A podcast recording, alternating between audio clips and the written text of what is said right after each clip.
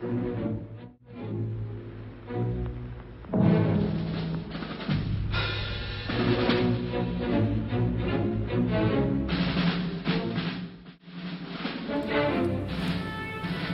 dice che Steven Spielberg sia il regista che più di tutti ha spaziato nei generi, drammatici, avventure, horror, fantascienza, biografici, animazione, commedie, eccetera. Inoltre è anche un produttore che ha permesso la nascita di centinaia di film che appartengono a un'infinità di generi e sottogeneri.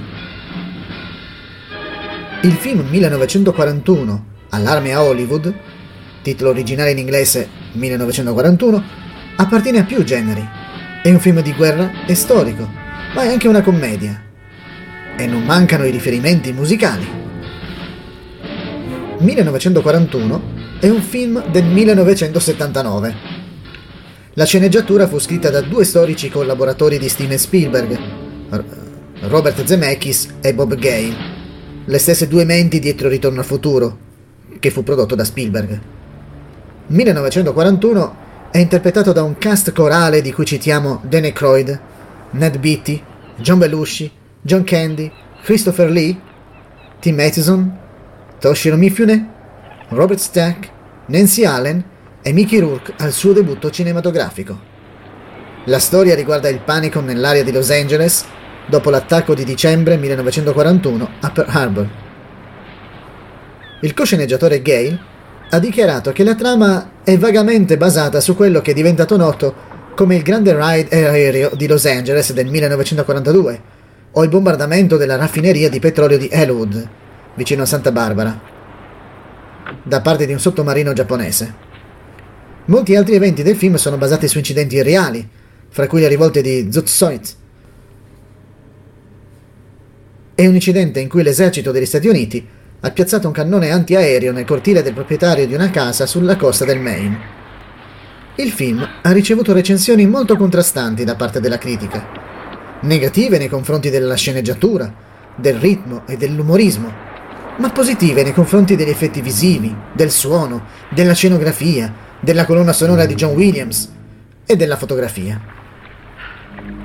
Anche se 1941 non ebbe lo stesso successo finanziario di critica di molti altri film di Spielberg, il film fu comunque un successo al botteghino e ricevette una popolarità tardiva dopo che una versione ampliata andò in onda sulla ABC, con successive trasmissioni televisive e ristampe un video.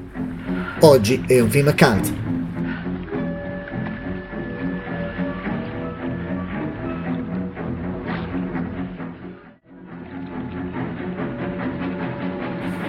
Nel documentario Stanley Kubrick e Life in Pictures si scopre che Kubrick aveva suggerito a Spielberg di realizzare un film drammatico piuttosto che una commedia, sulla falsa riga di Tora Tora Tora del 1970, che approfondiva gli eventi in gran parte dal punto di vista dei giapponesi, e di cui il film Pearl Harbor è un remake che invece approfondisce la controparte americana. Il caos degli eventi che seguirono l'attacco di Pearl Harbor nel 1941 è riassunto dal personaggio di Danny Croyd, il sergente Tree, che afferma ripetutamente Gli americani che combattono gli americani sono una cosa che non sopporto vedere. All'inizio Robert Zemeckis aveva proposto il film a John Milius per realizzare una rappresentazione seria del vero bombardamento giapponese del 1942 a Elwood, in California. Il successivo falso allarme di un raid aereo giapponese su Los Angeles e le rivolte di Zutsut del 1943. Il titolo del film avrebbe dovuto essere The Night the Japs Attacked, la notte in cui i giapponesi attaccarono. Dopo che lo sviluppo del film fu trasferito dalla Metro Goldwyn Mayer alla Universal Pictures, i dirigenti insistettero affinché il titolo fosse cambiato in Rising Sun per evitare il termine dispregiativo Jap. La storia diventò una commedia dopo che Steven Spielberg fu coinvolto come regista e la sceneggiatura fu riscritta durante la produzione di Incontri ravvicinati del terzo tipo nel 1977. I personaggi di Clone Crown e Herbert Kaziminski erano originariamente scritti pensando ai coprotagonisti della serie televisiva The Honeymooners, Jackie Gleason e Art Kearney. Hollis Hollywood e White Bill Kelso erano originariamente personaggi minori prima che Belushi e Pickens venissero scritturati. 1941 è uno dei pochi film americani in cui appare Toshiro Mifune, un popolare attore giapponese. È anche l'unico film americano in cui Mifune ha usato la propria voce per parlare sia giapponese che inglese. Nei suoi film precedenti, le battute inglesi di Mifune erano state doppiate da Paul Frees. Il ruolo del maggiore generale Stilwell originariamente era stato offerto a John Wayne, a Charlton Heston e a Jimmy Stewart. Poi Wayne fu considerato per un cameo. Dopo aver letto la sceneggiatura, Wayne decise di non partecipare a causa di problemi di salute, ma consigliò Spielberg di interrompere il progetto dato che sia lui che Aston ritenevano che il film non fosse patriottico. Spielberg ha detto Wayne era davvero curioso e così gli ho mandato la sceneggiatura. Mi chiamò il giorno dopo e mi disse che pensava che fosse un film molto anti-americano e che non avrei dovuto sprecare il mio tempo. Ha detto Sai, quella è stata una guerra importante e tu stai prendendo in giro una guerra che è costata migliaia di vite a Pearl Harbor. Non scherzare sulla seconda guerra mondiale. Nel trailer della pellicola il pilota veniva chiamato Wide Wayne Kelson. Quando il film fu girato il nome cambiò in Wide Bill Kelson. Nel frattempo John Wayne era morto. Inizialmente Spielberg voleva che Meyer Mishkin interpretasse se stesso, ma dovette scritturare Iggy Wolfington a causa dei regolamenti della Screen Actors Guild che impedivano agli agenti cinematografici di lavorare come attori.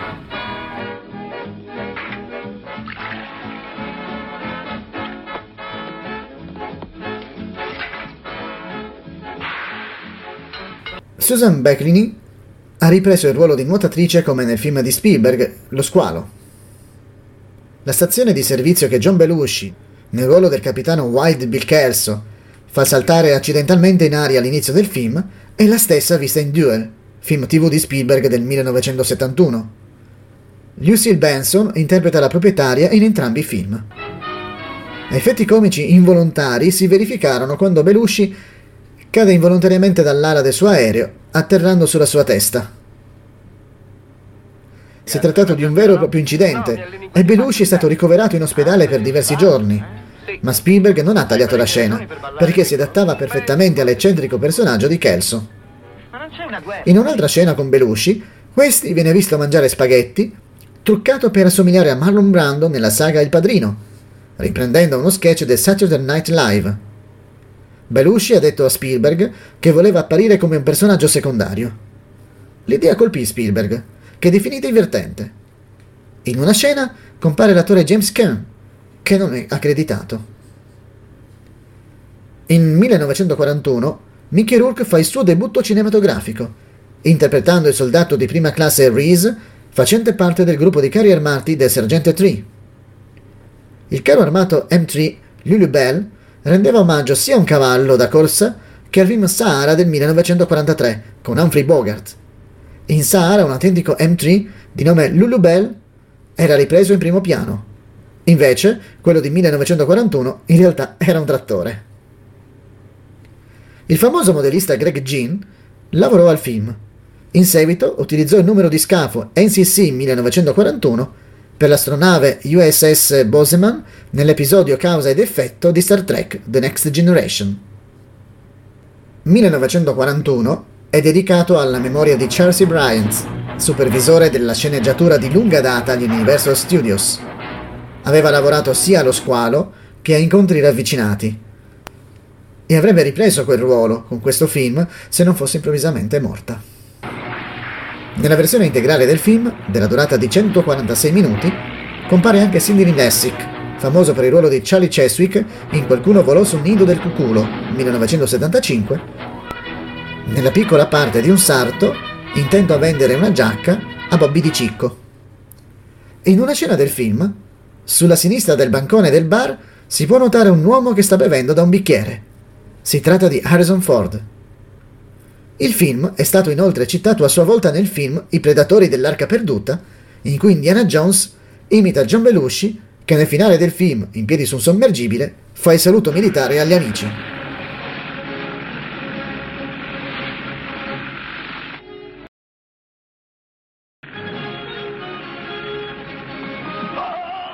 Il film musicale The Blues Brothers uscì nel 1980, ovvero un anno dopo 1941. In una scena in cui è nuovamente presente Belushi, nel ruolo di uno dei fratelli blues, è fatta esplodere una stazione di servizio. L'altro fratello Blues è interpretato da Danny Aykroyd. Belushi e Aykroyd tornarono a recitare insieme nel 1981 nel film I vicini di casa. Purtroppo John Belushi morì il 5 marzo 1982, all'età di 33 anni, per overdose di cocaina ed eroina. Pertanto, i due attori non hanno avuto la possibilità di recitare insieme in altri film. Comunque, hanno collaborato in alcuni sketch del Saturday Night Live, il programma comico di cui facevano parte. Inoltre, Steven Spielberg fa un cameo alla fine del film. In una scena del 1941, Kelso ruba la moto a un soldato ricoperto di polvere. Si tratta di John Landis, regista di Animal House, un altro film interpretato da Belushi, e dei Blues Brothers.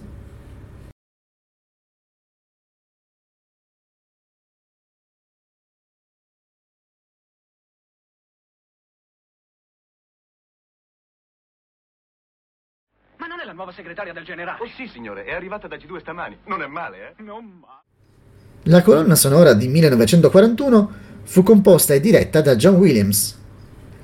La marcia che dà il titolo al film è usata in tutto il film ed è forse il pezzo più memorabile. Spielberg ha detto che è la marcia scritta da Williams che preferisce. La colonna sonora include anche un brano swing intitolato Swing, Swing, Swing, composto sempre da John Williams. Sono presenti anche diversi omaggi a brani famosi, come In the Mood di Glenn Miller, e a due brani delle Andrews Sisters, Daddy e Down by the Ohio. Si sente anche una melodia irlandese, The Rakes of Mellow. Le versioni Laserdisc e DVD del film permettono di scegliere, nella lista delle lingue, la sola colonna sonora musicale, ma arrangiata in modo diverso. Nel 2011 La La Land Records, in collaborazione con Sony Music e NBC Universal, ha pubblicato un album composto di due CD contenente la colonna sonora completa di John Williams. Il disco 1 contiene la colonna sonora del film, presentata come era stata concepita originariamente da Williams. Comprende anche le musiche per le parti tagliate del film. Mai abbastanza, mio caro. Ma non sarai sempre irritato. Sì, in numerose parti.